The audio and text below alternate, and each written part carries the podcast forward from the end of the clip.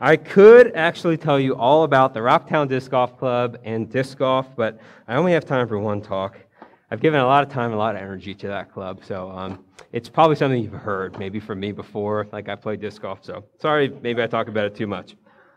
Uh, like Will said, my name is Dan. Um, I'm on staff with Cru. Uh, my my uh, teammates like uh, Jerry and Grace and Sarah Beth and Catherine, you'll hear from them at different times in the semester. Um, my wife's name is Emily. I actually have a picture of her. Um, you may actually meet Emily this weekend because she's going to be helping us out with fall retreat a little bit. Um, oh, that's right. Um, so you may get a chance to meet her. We're both alumni from JMU. I graduated from JMU in 2014, and she graduated just last year, last December. Um, she has her first job. Uh, she's a social worker. She works in foster care um, down in Augusta County. So you, you might get to meet her, get to know her a little bit. Uh, for both of us, our time in Cru was very formative for us. And perhaps the most formative thing that, that I ever did in Cru was my senior year fall retreat. And our fall retreat is coming up in just 24 hours. And here's a funny fact is that my senior year speaker was Matt Smethurst. It was his first time coming, and his uh, series of talks helped shape the direction for the rest of my life. He said some things, especially in the context of church, which I found to be very, uh, very helpful and very formative for how I went forward. So it's not too late for you to sign up. Raise your hand if you are signed up for Fall Retreat. Yeah, like just about everybody. Seriously, if you want to know what Cru is all about, Fall Retreat is an excellent time to do that. You are going to see us for uh, maybe in our truest form as a community, for all the good and the bad that that is. Um, so, if you are a visitor here tonight, uh, I just want to take a, take a second and acknowledge you and welcome you for coming. There is something important that you need to know about us in Cru, and that is that we are guided and shaped by God's word. We, we believe that what the Bible says is actually true and it's actually relevant for your lives as college students and for everyone. So, this is the time in our weekly gathering where we will like open up the Bible and we'll read it together and ask ourselves, what is the truth that God has for us today? If you don't come from like a Christiany sort of background, that actually might be a new concept for you. It, it could be a little bit strange. So again, I'm thankful that you're here. Um, lean into that a little bit. I'd encourage you to like engage with the text with us, read along with us. You, here's a spoiler alert. I'll cut you a little bit of slack. You don't actually have to believe everything that's in the Bible in order to read it and to benefit from it. So if that's true of you, um, you're not really sure what you think. I'd still encourage you to follow along with us, lean in, engage with us, and you can decide for yourself if what you believe if, if you believe the Bible is true. So, if you are a regular attender of Cru, though, you know that we are in the middle of a series called Core Doctrine we have been asking ourselves and considering what are the foundational beliefs that make the Christian faith unique? What are these foundational beliefs? As, as Christians, we are committed to like demoting worldly distinctions and promoting godly distinctions, the, the things that he says are good and right for us to be as Christians about three weeks ago at Go Time, Chris and I were out doing evangelism, and we spoke to this guy named Wesley. And uh, Wesley was really cool. He was really happy to speak with us. We talked for 30, 45 minutes. We asked him all about his beliefs. He learned about his worldview, heard from him what he thinks about God. And then we shared with him what the Bible says about God and the gospel. And uh, in response, Wesley offered what I, I, really believe is a fair objection. Um, he said, oh, well, that, I mean, that makes sense that you guys believe that because, you know, you guys were kind of raised the same and, you know, you came from similar backgrounds. So obviously you, you, you both would believe that. But, like, I wasn't raised that way. So there's no reason for me to believe that. Now, objectively, what Wesley was saying was false in that Chris and I actually didn't grow up in similar backgrounds. We didn't grow up in similar faith, faith backgrounds. So he didn't know that, though. Um, but I, I, do, I still think that his objection was fair. If it's true that our commitment to each other as Christians is only as deep as the background we come from, or the social norms, or the language that we speak, then truly our, our community is no different than any other community around the world.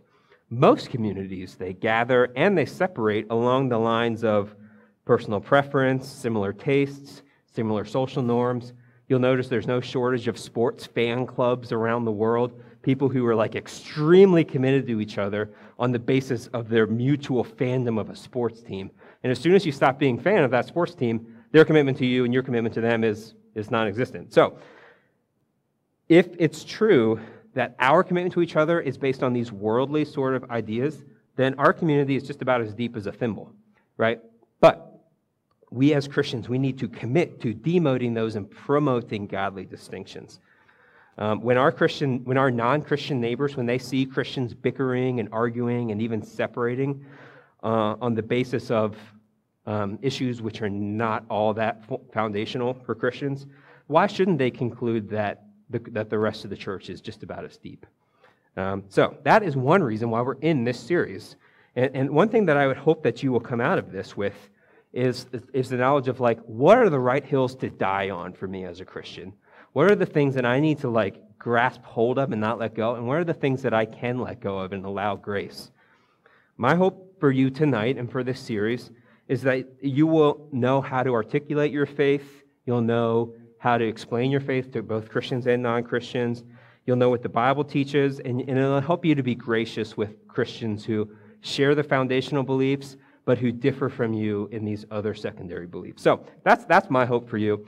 Tonight we're going to be talking about what the Bible says about the doctrine of the church, the foundational doctrine of the church. We're going to ask ourselves, what is God's design for his church? Is it, is it worth the trouble? Like, is it still worth the trouble for me to commit to a church? Do I, do I need the church? Don't you know that it's got a lot of imperfections? So, do I actually need the church? Um, we're going to consider that topic. If you would like to do some further, deeper reading on the topic, this book was so, so helpful for me. It was helpful for this talk, and I actually read it several years ago as well. It's called Why Bother with the Church? It's by a fellow named Sam Allberry. Uh, some of you may be familiar with him. So, if for some deeper reading, I would definitely encourage you to buy this very short, very cheap book. It's called Why Bother with the Church. It was helpful for me in the topic. Okay. Um, before we start the topic of the church, I think that I need to acknowledge some things um, that are true of people in this room tonight. For some of you, the, the issue and the conversation about the church is a very comfortable conversation for you. You probably have good experiences with churches growing up. You have a lot of trust. You trust the church. You trust church leaders. And so talking about this is like not all that much of a, of a brave step for you. Um, but there are people here in this room tonight. I know for a fact that this is a kind of a difficult conversation for them. Um, even just the word church might bring up feelings and anxieties for you that you're not totally aware of. You're not, you're not maybe not aware why. This, I recognize that this might be a tough topic for you to personalize, to make it true for you. If, you, if you're not familiar with that feeling, I want to help you understand why that might be difficult. Just by definition, the doctrine of the church is about how Christians relate to other Christians. And with that comes the recognition that Christians hurt other Christians. Christians are like sinful people, they hurt other Christians. Oftentimes, this Christian on Christian hurt happens in the context of churches. And, and that's particularly disappointing because churches are supposed to be an environment where the relationships are characterized by love and trust for one another. And so when that is broken, it can, it can, it can shape the way that we even think about God in the church. As we begin the conversation, as we talk about this, I want to lay out some, some key gospel truths that will help us to frame the message. I wanted to acknowledge these truths. Um, the first is this that all of us are sinful, all of us have rebelled against God. Christians are people who acknowledge their rebellion against God. And, and by faith, they turn from their rebellion and they trust in Jesus for their salvation. Um, so, becoming a Christian does not preclude you from being sinful and hurting other people. It doesn't mean that we're free from sin. Tim Keller puts it in this way He says, The church is a hospital for sinners, not a museum for saints. Consequently, in your churches, there are real Christians, people who are really Christian, who will sin grievously against people in their churches. There are also people in your churches who might say that they're a Christian, um, but uh, who are in fact not, and they will commit abuses in, in the context of the church. Um, and, and what makes this even more complicated is that there are people outside the church, maybe people who even used to be Christians who now are not, who are like really nice people, right? And who are really like kind and sympathetic towards church abuse. That's totally true. All of this makes the topic of the church kind of difficult to have for some people. So, um, many people who have experienced pain in their churches have come to the conclusion that it is better that I would not be a part of a church than that I would be in there with the hypocritical Christians. And, and sometimes I really don't blame those people when they say that. So, my aim today, I wish that I could. My aim is not to comprehensively address the reality of church abuse, but um, I, I hope that no matter how you're coming into this conversation, that you will be able to see that God's intention for his church, the way he has designed his church, is good and it is worth committing to. But if you are someone that has lost faith in that promise, if you're not someone that can really believe that very easily, perhaps today um, all I can do is that I can help you to maybe gain some confidence again, maybe lay some sort of foundation to build back on. And I, I, I pray that you would truly see that God has wonderful intentions for you in His church. So uh, let's consider what are God's intentions for His church? And is it worth your commitment to it? Our passage tonight is going to be Ephesians 4, verses 7 to 16. I'm going to be reading from the New Living Translation, which I don't typically do. I don't know if you guys have heard of it, but I usually read from the CSB. Um, it's what's going to be on the screen behind me. So you're welcome to follow it here. Your, your phone Bibles can probably bring up the New Living Translation. It's Ephesians 4, 7 to 16. I'm going to pray for us, and then we're going to read the passage. Heavenly Father, God, I pray that you would open our eyes to see the truth of your word. Would you help us to zone in? Would you help us to believe? Would you help us to have confidence in you?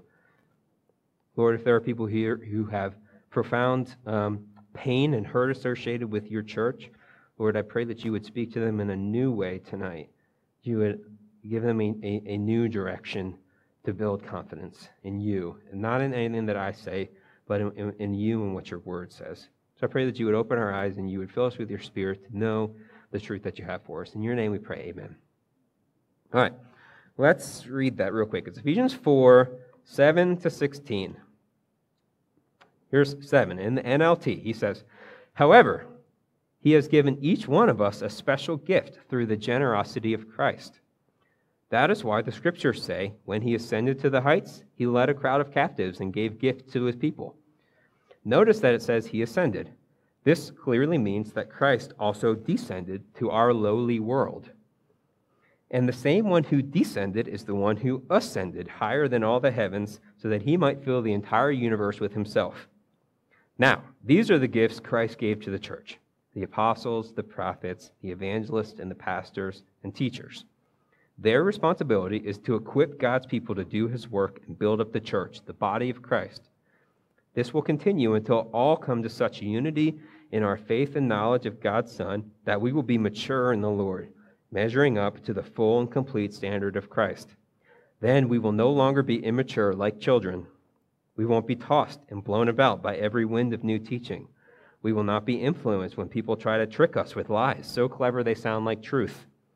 Instead, we will speak the truth in love, growing in every way more and more like Jesus, who is the head of the church head of his body, the church. He makes the whole body fit perfectly together.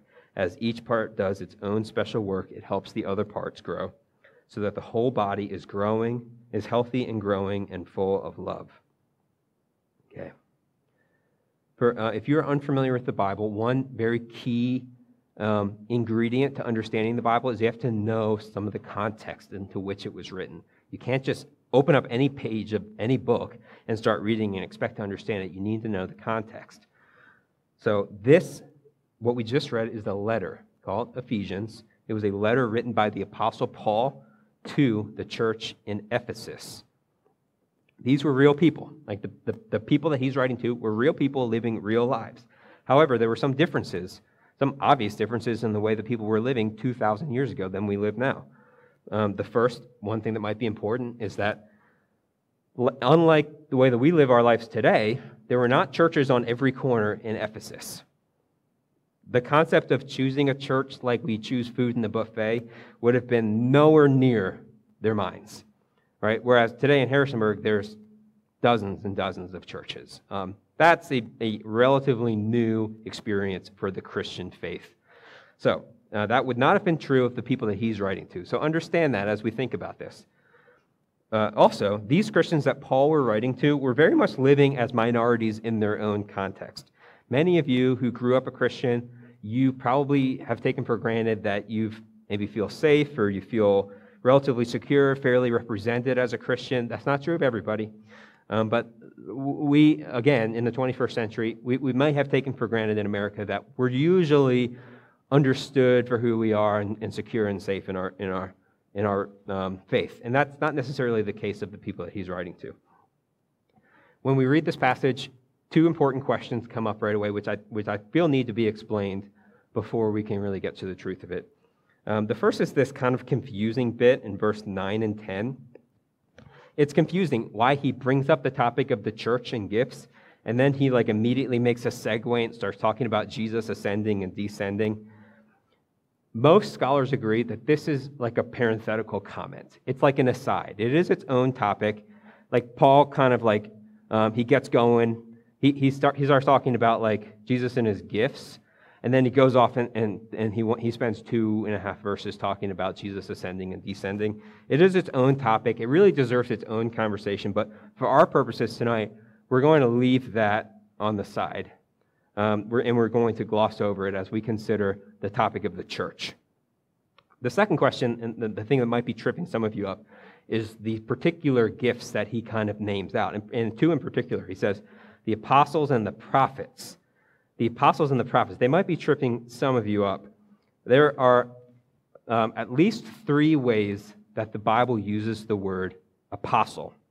And, and one that most of us are familiar with is like the big A apostle, the title given to leaders in the early church um, who were directly commissioned by the resurrected Jesus. That's like the definition of the big A apostle.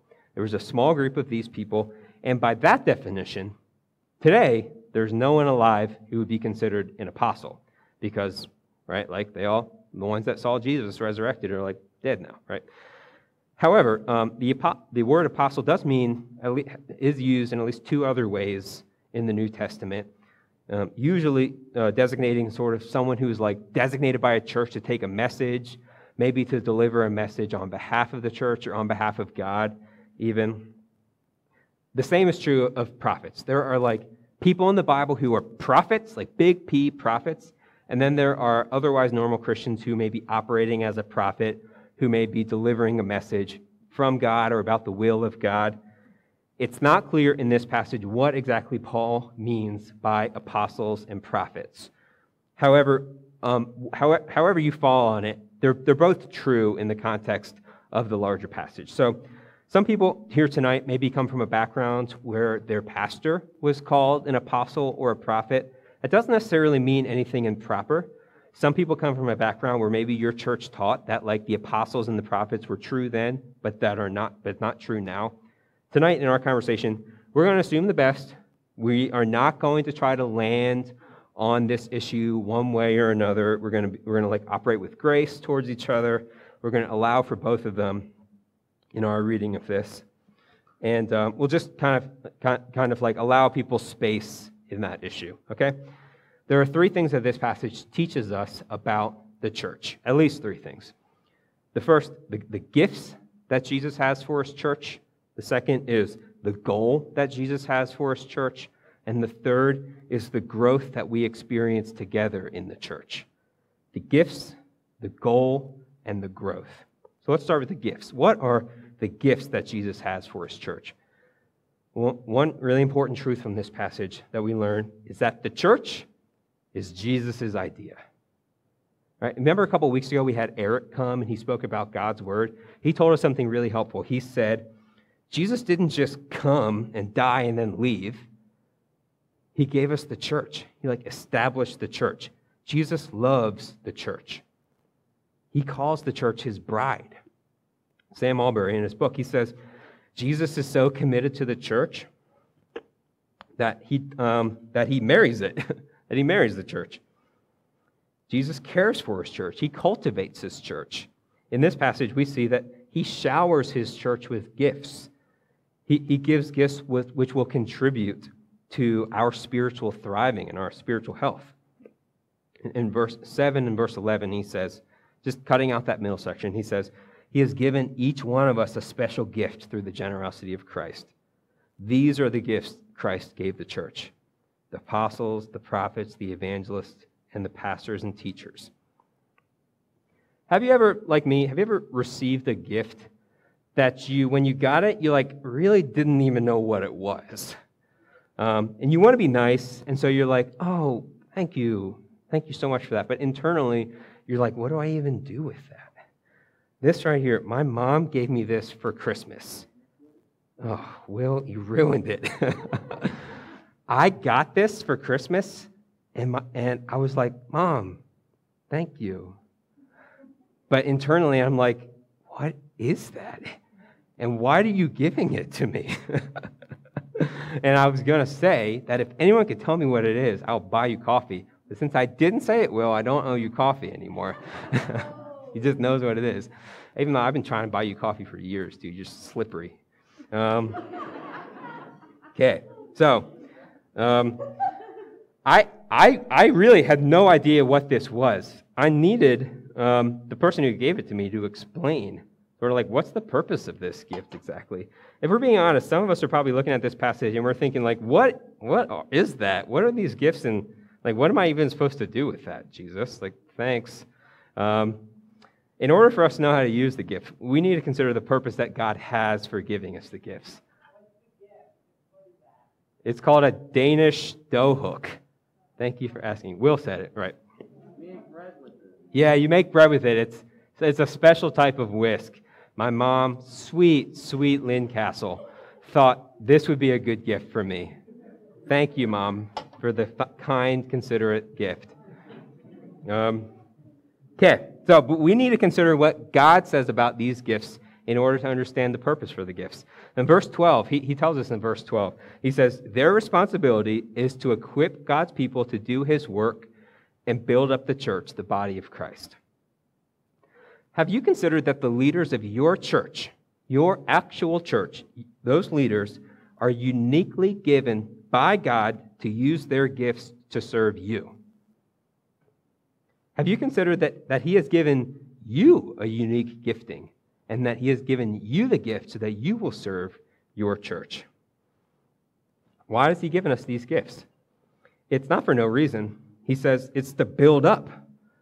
And not, not just to build up, not the, the building, the church. Again, we're not carpenters, right? He, he says we're to build up the people um, and build you up and strengthen you in your faith and your personal gifts. He's given us gifts to equip the church to do his work. Listen, God has designed his church, his people, not to be motivated by worldly pursuits, but to get our meaning and purpose in life through giving our life and following Jesus. He has designed his people to find meaning and purpose by serving him. Jesus has called us to be a part of his mission of redeeming the world, but he doesn't just call us and then leave us. He calls us and He equips us. He equips us with gifts so that we would be servants and not consumers. Um, so Jesus gifts us and equips us for the church, but He has a future vision as well for what His goal is for the church. The goal for, of Jesus for His church is in verse 13. It says, This will continue until we all come to such unity in our faith and knowledge of God's Son that we will be mature in the Lord measuring up to the full and complete standards of Christ. Jesus' goal for us, for his church, is maturity, and maturity that has Jesus Christ as its model.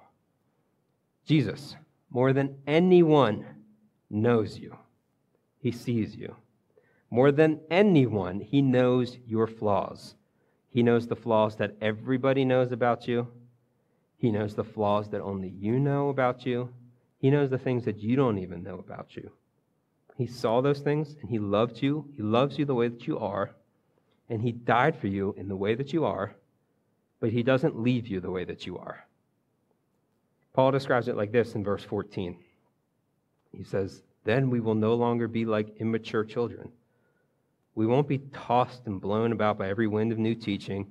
We will not be influenced when people try to trick us with lies so clever they sound like the truth.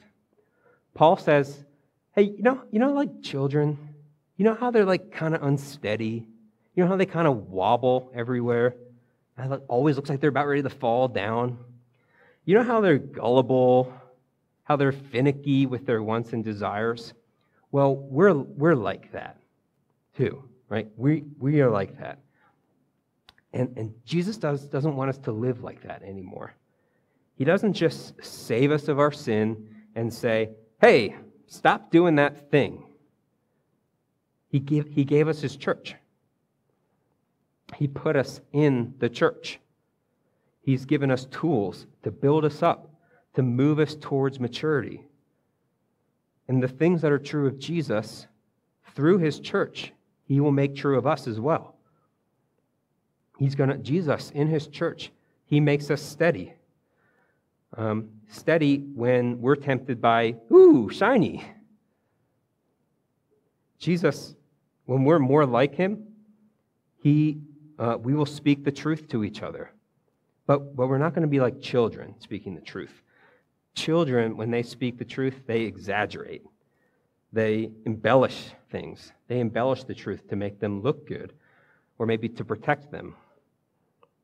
Instead, verse 15, instead, we will speak the truth in love to each other, growing in every way more and more like Christ, who is the head of his body, the church. In the family that Jesus creates, we, when we speak the truth, it will be with the goal of helping us to be more like Jesus. Maturity, the kind of maturity that Jesus is talking about here, it means that when we speak the truth, we speak it with the goal of loving the other person. But, and we don't speak the truth because we're looking out for our own interests. We speak because we are looking for the interests of others. In, in case you're unaware of this, Christians, um, sometimes more than other people, tend to have sort of a sketchy relationship with the truth. I personally know the temptation um, to exaggerate and to embellish the truth for my own personal gain. Something I didn't really think I was going to talk about. But it, earlier, like when I was a staff member, um, I often was tempted to sort of like embellish my talks, del- embellish things that I was teaching to other people because I wanted to look good in front of other people. I, I was tempted and often did like plagiarize um, sort of things that other people said because I wanted to teach well, I wanted to be thought of well, I wanted to be thought, I wanted to be like have people's opinions be very high of me. That that's not truthful, right? That's not like like Jesus, like Jesus. Guys, it's imperative as Christians that we stand for the truth, that we stand for transparency. Our Christian witness to the world, when people look at the church, one thing that's going to stand out very blatantly is when we stand for the things that are true and right, especially when it's costly to us. Sin thrives when the truth is obscured. Church abuse, abuse in churches, thrives and is only, cap- is only capable of happening when the truth is obscured and, and, and darkness is kind of more, more real than, than light. So we need to, as Christians, we need to insist that our churches are truthful. We need to insist that our pastors are truthful. But especially, we need to insist that we are truthful. We need to insist on it. And, and why not insist on your friends being truthful with you as well? Why not invite your friends to be truthful when they notice things about you? I promise me, I promise you, your friends do notice things about you. Um, and let's be people, let's be Christians who are like Jesus, who we welcome the truth, even when it hurts. The church, in case you haven't noticed, the church is filled with immature and broken Christians. Funny enough, that's actually a prerequisite to being a Christian, is to being broken and immature. Jesus loves us and he saves us in our brokenness, but he promises that through his church, he won't leave us there. Uh, the last promise that we're going to consider today is Jesus' promise that he will grow us together as a church. Verse 16, it says, He makes the whole body fit together perfectly. As each part does its own special work, it helps the other parts grow, so that the whole body is healthy and growing and full of love. One of the most amazing things that Jesus accomplishes in his church is to bring together a bunch of unrelated, otherwise disjointed individuals into one body. Not around a sports club, but around, around himself. Because we're one body, you need the church, and the church needs you. Being with others in a church, it's foundational to us being more like Jesus. Our spiritual health is not accomplished by your personal spiritual life, by your personal quiet time or, or what you feel about Jesus, you know, in, as an individual. Our health is, is foundational to our relationship with other Christians. So Jesus has designed us to be fit together perfectly, and he's growing us fit together perfectly. So you need the gifts that your brothers and sisters have for you. But they also need your gifts as well. Let's go back to verse 12 real quick. In, in, verse 12, he says their responsibility, talking about pastors, their responsibility is to equip God's people, you, to do his work and to build up the church, the body of Christ. Um, your pastor's work is not to do everything in the church. Your pastor's job is to equip you to do God's work in his church. Have you considered that you have a God given responsibility to contribute to the health and growth of your brothers and sisters? I want to ask you are you taking these truths lightly? Are you calling optional what God has called essential? What do you think? Like, if your friends were looking at your life, what would they say is your relationship with the church? Is it one of convenience, or is it one of like desperately needing to see Jesus there? I want to give you a couple, a couple application points, things to take home, things to consider for you. The first is this because Jesus has designed you to thrive as a member of his body, you just need to pick a church and you need to stick with it. You need to pick a church and you need to stick with it. Um, now, the, the reality is, we happen to live in an area of the country that has like a lot of really great churches. It can be tempting to think that if I commit to a church too soon, there's another church out there which is like perfect for me and I'm going to be missing out on it or something like that. Um, here's the reality there's no perfect church. We all know that. Here's another reality there probably are other churches out there which have that thing that you want. And you're going to commit to a church and you're going to realize that there's something about it you don't like, and there's probably a church that does it better, or at least does it in a way that you enjoy more. That's okay. The objective is, the objective is to be a healthy part of a healthy body, not to have all of your desires and all of your preferences met by whatever church you commit to. There is like a real danger to what Grace calls Christian speed dating. You know, like I go to a different church every week and and um, I'm gonna like go home and I'm gonna pit them against each other in the Pokemon gym in my mind, and I'm gonna kind of battle them out like Pokemon. Like this guy's got great worship, this one's got a good-looking pastor, this one's got great pews, really comfortable chairs, children's ministry that doesn't have too many kids, so I don't have to serve all that often. Like, um, and then we just kind of like make them battle it out in our minds. Um, so, um, ironically, you can see what you can see how that might be like maybe a little damaging to the way that you think about churches, right? Maybe. Um, ironically, I have found that committing to a church has helped me to be more gracious to other churches and be, be more charitable towards other churches. Um, because like I feel secure and, and safe in my church. I don't have to like evaluate every church in town, right? So it's important. God has designed you to thrive as a member of a body. So it's important that you pick a church. Visit some churches, all right? I'll give you a freebie. Visit some churches, but you need to pick one because you need to thrive as a member of a church. Okay? So, the second thing, the last thing I'm going to say is um, because all God's gifts are essential to your thriving, because God is the one that gives gifts essential to your thriving, Cru or any other campus ministry is just not going to cut it, guys. Cru is just not going to cut it. You need to be involved with a local church body. Something my pastor was telling me about yesterday. Um, there are like upstream habits and downstream habits. You know what I mean by that? There's going to be things that feel like swimming downstream, things that are really easy for me, very natural, don't require all that much effort. Great. Praise God for those things. There's going to be things in life that feel like swimming upstream, things that feel a little harder, things that maybe like make you exert yourself a little bit more than you want to. That doesn't make them bad just because it's hard. Cru is great. Obviously, I believe in the ministry of Cru. Like I've been working for Cru for eight years. I've committed to Cru.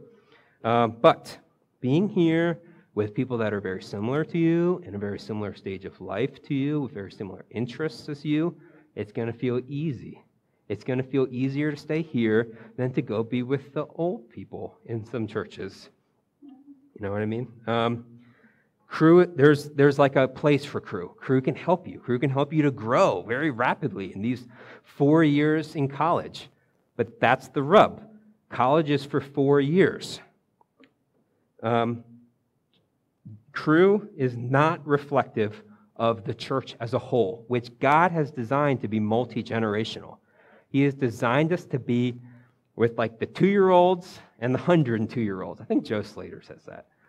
Um, oh, that guy. Um, Cru is not reflective of the way God has designed his church. It's also not reflective of the way the rest of your life is going to be. You know what I mean? Like, Uh, eventually, it's going to be kind of hard to gather with people who have kids and jobs and homes and lots of responsibilities. So when you commit to a church, you're going to kind of experience that difficulty. And that's a good thing because you need to learn and build those habits now.